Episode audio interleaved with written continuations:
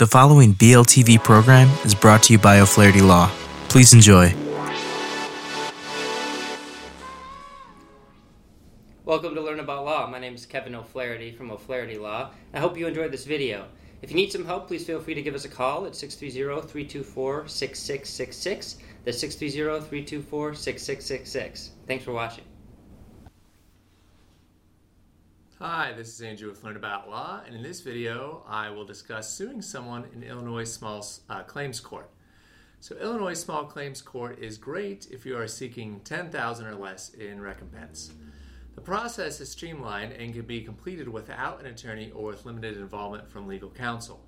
However, that doesn't mean you should assume you'll win.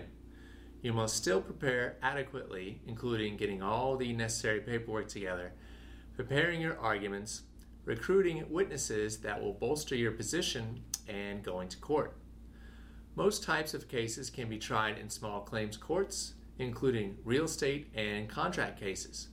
Make sure you file in the correct county, usually where the defendant lives or the business operates. Statute limitations apply to all cases, so make sure you haven't missed the deadline.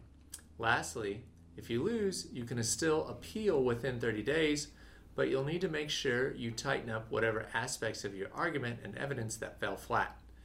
If the judge rules in your favor, the defendant may pay immediately. However, the defendant can choose to pay later, or not at all. You may have to pursue further legal measures such as garnishment.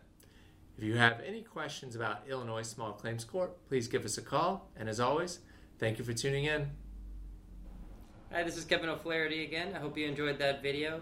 Uh, we have many geographical locations for your convenience, so if you need some help, give us a call at 630-324-6666. That's 630-324-6666. Thanks again.